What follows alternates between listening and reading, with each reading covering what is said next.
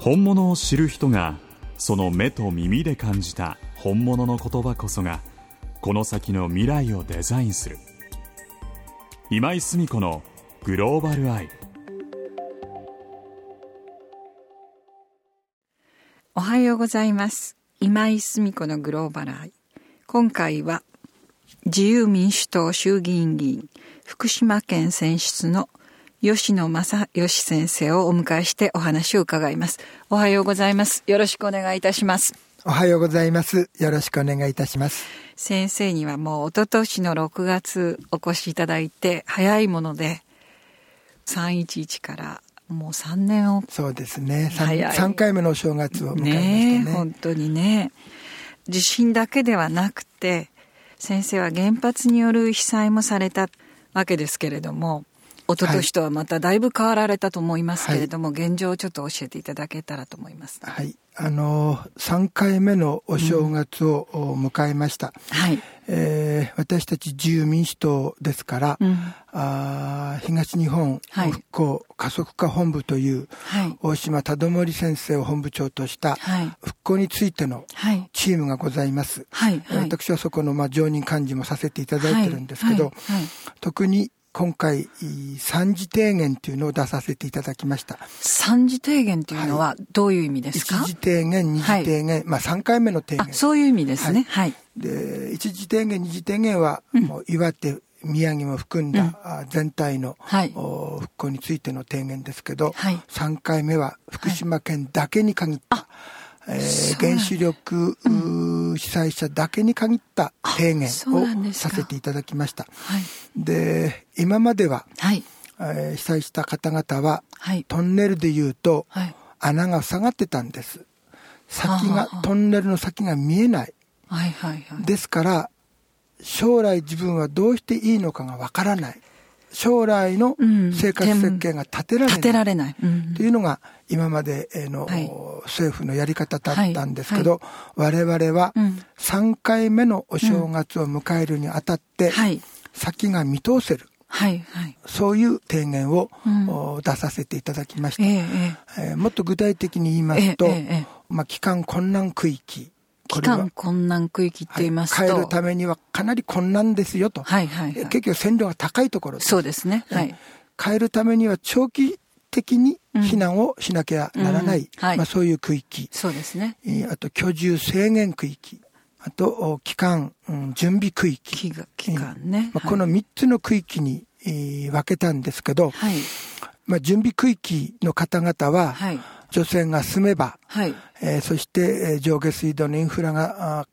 整備が進めば、はい、帰ることのできる区域です。できる区域ね、はい、困難区域の方々は、はい、本当に長期間帰ることができないところなんです。でも自分の将来の見通しが立つことによって、自分は将来時間がかかっても帰るんだっていう判断する人と、やっぱりそんなに時間がかかるんでは、新しい新天地で新しい人生を歩むんだっていう風な判断をする人と、個々人によってまちまちなんです。ということは被災に遭われた方たちがいろんな条件をいただきながら自分で選ぶことができるということですよね。まさにその通りです。ですよね。個々人が全部自分の判断で選べる。例えば移住したいという方には、はい、そこへの生活支援、住宅は今まで東京電力の賠償だと、はい、減価償却を除いた現在価値、制限がいっぱいあったわけですね。だったんですけど、はいはい、これでは住宅新しく建てることできません、はいはい、移住する方には住宅がきちんと建つよと、建物、住宅の上物については、はい、最長建つ価格、新しく建つ価格、そうなんですか、できちんと建つというところを示したところです。それは素晴らしい違い方ですよね、でもそれは全部本当にその被災された方たちに伝わってますか？ほとんど伝わってますけど、はい、去年の暮れに出たもんですから、あ、そうですか。まだ時間的な PR 活動、うん、このラジオも少しでもそうなんだって、先生そうやって頑張ってくださってるっていうのがね、聞こえてくると嬉しいですね。ありがとうございます、ね、本当に一人一人の判断を、うんうん、支援していくというのが、ね、それが素晴らしいと思う。そして我々の提言を受けて、うん、政府はすぐ対応してくれました。そうですね、そういう意味ではやっぱ我々自民党が政権を担ったということは本当にスピード感あふれる、やっぱり本当に自民党になってよかったこともあるのね。まさにそのと加速化ですから加速ね、本当にね。ちょっとお話は同じようなんですけれども、実際に2年前先生おっしゃってたのは、地元のその福島で放射線にあった方たちが田植えができないとおっしゃってましたよね。その辺のところっていうのは今どういうふうになられました？帰還困難区域、うん、および制限区域、準備区域、いわゆる警戒区域ですね、はい、はまだ入れません。ですからそれ以外のところの、うん、特に田んぼについては工作をしております。あ、そうですか。で、私は2年前に食料生産の農地はなかなか難しいから、うんうん、それをエネルギーに切り替えた、ね、はい、農業をやりたいということだったんですけど、はい、やはり帰って耕してみて、うん、お米を作ってみて、はい、ほとんど放射線が出てないんですね。そうなんですか。ただ帰れないところ、うん、工作できないところはもう3年経った今でも工作してませんから、うん、これからなんですけど、はい、今福島県で作ってるお米は30キロ入りの1袋、はい、全てのお米は全袋検査、はい、全部測ってます。そうですか、うん、福島県の食べ物ほど安全な食べ物はないんです。そうですよね。なぜかというと全て測ってるんです、うん、ですよね。測ってで、うん、合格しないとマーケットに出ないんで、そういう意味ではね、ある県の奥様が、はい、福島県のお米くださいって来ました。なんでって聞いたら、一番安心。測ってるから福島のお米ください。何件も来てます。ぜひ今度お米ちょうだいね。はい、お届けいたします。地元の方でなんか動きをしてらっしゃる方たちもいらっしゃいますでしょう。そうですね、うん、これはね、例えばどんな方いらっしゃいますか？ NHK のテレビでも放映されたんですけど、はい、帰還困難区域がほとんどの大熊町という、まあ、これ原発立地町なんですけど、ここの町役場の OB の方々、はい、OB の退職なされた方々が中心となって、うん、おじいちゃんおばあちゃんのじじい部隊、ババア部隊ないの？ババア部隊はありません。ジジイ部隊を、はい、まあ、最初はボランティアで、作って、うんうん、365日。毎日ですか？毎日です。そして、うん、大熊町は入れませんけど、はい、きちんと許可をもらって、はい、大熊町の、水路の管理、道路維持の管理、はい、あとはね、将来、帰ってきた場合に、はい、除染した田んぼと、うんうん、除染しない田んぼでお米作ってます、はいはい、この方々が、うん、例えば大雨降りますね、はい、大雨降ると、うん、用水路、うんうん、水も開けに行くんです。あ、それ検査してらっしゃるの？うん、水も開けないとゴミが溜まって、用水路が壊れてしまいますから、いわゆる維持管理なんです。常に、ね、はい、道路も、うん、水路も、うんうん、すべてそうなんですけど、はい、維持管理をしないと、持たないんですね。ダメになっちゃうんです。そうですか。頭が下がりますね、本当に。そうなんですね。でもそういうその活動してらっしゃるのが一番遠いようで早道でみんなが愛してる町が、その先生が今国会で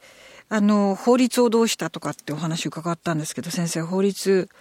作られたっていう話。福島県選出の衆議院議員で、うん、はい、8歳当時から、はい、8歳当時は私ただ一人でした。あ、そう。ですから、あとは参議院の先生方、おられますけど。何人ぐらいいらっしゃいます？あ、これは自民党で。自民党でね、うんうん、民主党はおりますけど、うん、自民党で私がただ一人だったものですから、国会議員として、一番やらねばならないこと、はい、特に私、はい、野党でしたので、あ、そこ前はね、当時野党でしたから、はい、ね、はい、これやっぱり法律を作ることなんです。日本は法治国家です、はい、霞が関の役人、県の役人、市の役人も、うん、法律に基づいてしか仕事ができません、うん、そうですね。ですから平時の時は、はい、うまく機能します。そうですね。でも私たちのような災害を受けた地域では全く機能しないんです。あ、そうなんですか。非常時に対応できる制度、法律、これを作っていくのが国会議員でなければできないんです。そうですよね。先生の今のお役割っていうのは、やっぱり立ち位置がものすごいいろんなものを含めて先生しかおできにならないこと、経験されてたからこそ分かること、うん、そういうのを先生がいらっしゃるからこそできるとこもあるなと思って今伺ってたんですけど、うん、そういう方が何人かいらっしゃるためにこうやってできて、その法律も変えるのは先生の分担であったり、それからそれぞれの立ち位置の方たちが一生懸命やられていらっしゃることによってかなり進んでるっていうような感じが私は受けたんですけれども、3年経ってその復興のためにいろんなことをこう具体的に聞かせていただけたらと思います、はい、私の福島県は、うんうん、地震大津波の被害を受けた方々と、はいはいはい、原子力災害で被害を受けた方々と大きく2つに分かれています、はい、で復興のスピードですけど、うん、津波地震の被害者の方々は、うん、やっと、うん、ここに来て、はい、堤防の工事が始まり、はい、また、うん、津波でやられた、はい、ところの区画整理事業、うん、これも始まり、始まったんですね、はい、そして今仮設に住んでますけど、うんうん、復興公営住宅、うん、これの建築も、はい、土音が高く響いて、はい、大体できつつあります、はい、ただ原発の避難を受けた方々については、うん、やっと3年目の正月をお迎えにあたっては先が見通せるようにはなりました、うんね、でもこれからです。うん、賠償も自分がこれから、変えるのか、はい、それとも変えらないで新しい人生を歩むのかというのは、判断はこれからでございます。そうですね。光が見えた方たちなんですけれども、うんうん、廃炉がこう終了するっていうのは40年かかりますよね。そうですね。と言われてます。その時に先生が今おっしゃったように、光が見えても生まれたばっかりでももう40いくつになってしまうだとかですね、そういう将来を見計らってどういうふうにしようかっていう、その未来を考えて残ろうか新しいところに行こうかっていう、そういう現実にその辺はどんな感じなんですか。具体的に言いますと、広野町という、はい、双葉郡の一番南の町がございます、うん、ここはもう広野町です。川内村、はい、ここの2つは、うん、2年前に既存宣言、はい、基調宣言出しました、はい、ですから、そうですか。精神的慰謝料ももらっておりません。はあ、もう帰れる町、帰った町ですから、はあ、ですからそこはですね、2年経った今でも、うん、はい、広野町では1200人、全人口の 20% です。20% ですか、はい、はあ、そうなんですか。これが今の現実の姿です、はあ、特に若い方々が帰ってきません、はあ、でやっぱり我々は個々人の判断で、うん、今は仮設住宅に住んでますから、はい、将来設計はこれからなんですけど、はい、これから戻るよという方と、うんうんうん、もう違う新し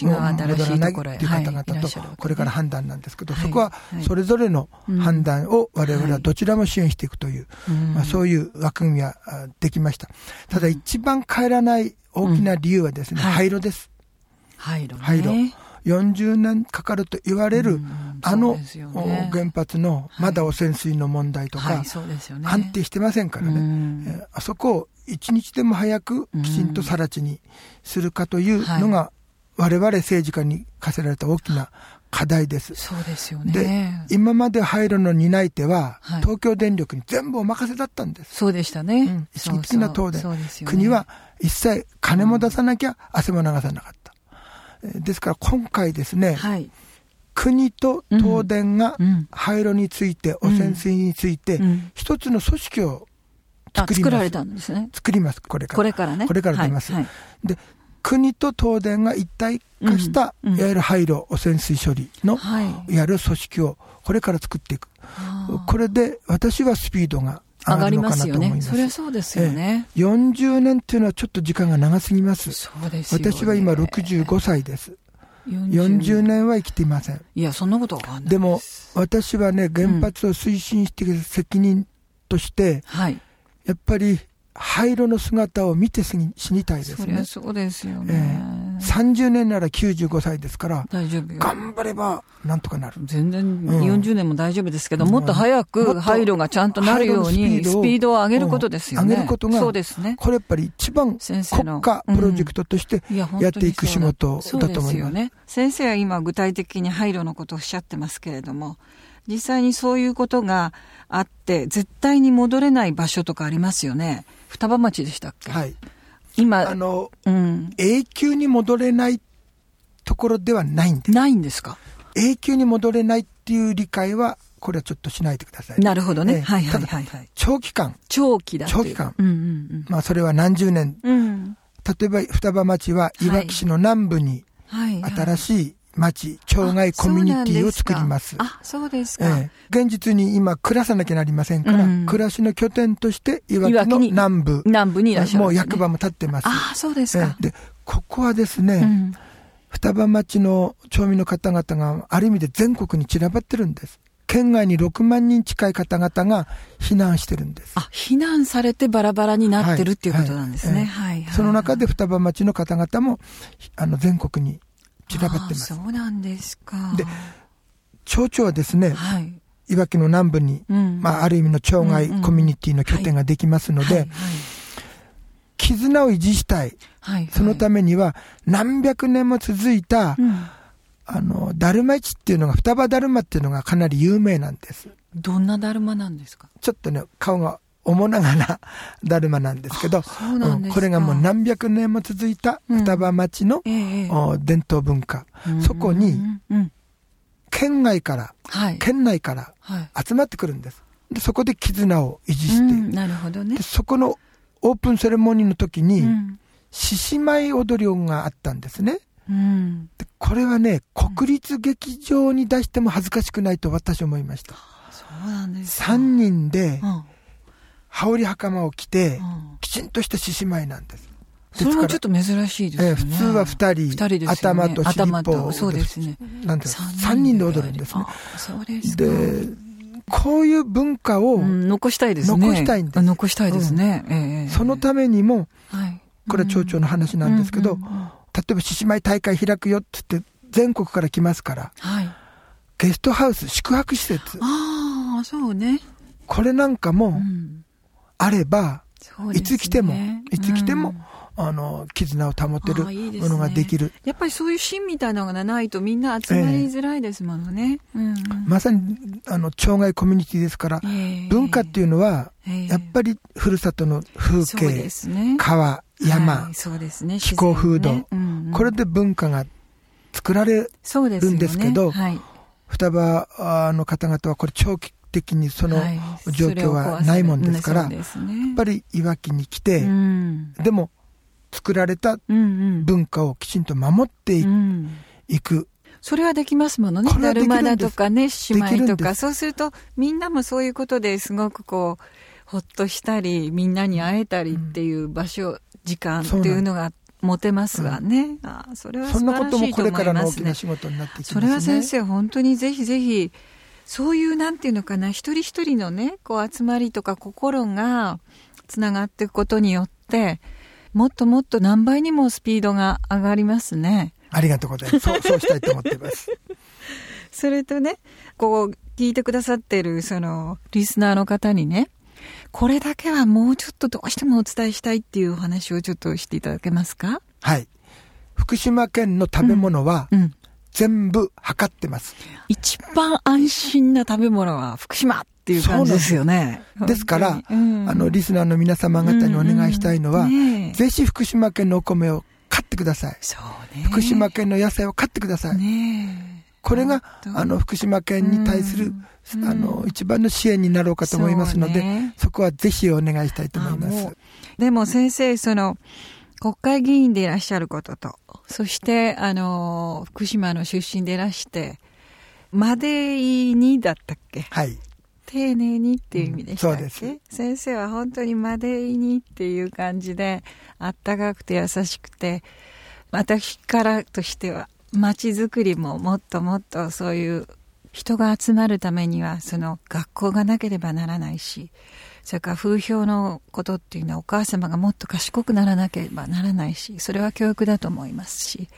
それからやっぱり病人とか、それからいろんな医療とかなんかも、そういうものの集まるコミュニティ、ちっちゃなコミュニティだけではなくて、私は街づくりのサンプルに、日本のサンプルになるように先生ぜひ頑張っていただきたいと思いますから、よろしくお願いいたします。ありがとうございます。どうも本当にありがとうございました。はい、福島よろしくお願いいたします、ね、今日は自民党の議員でいらっしゃいます福島県選出の吉野正義先生をお迎えしていろいろお話伺いました。ありがとうございました。ありがとうございます。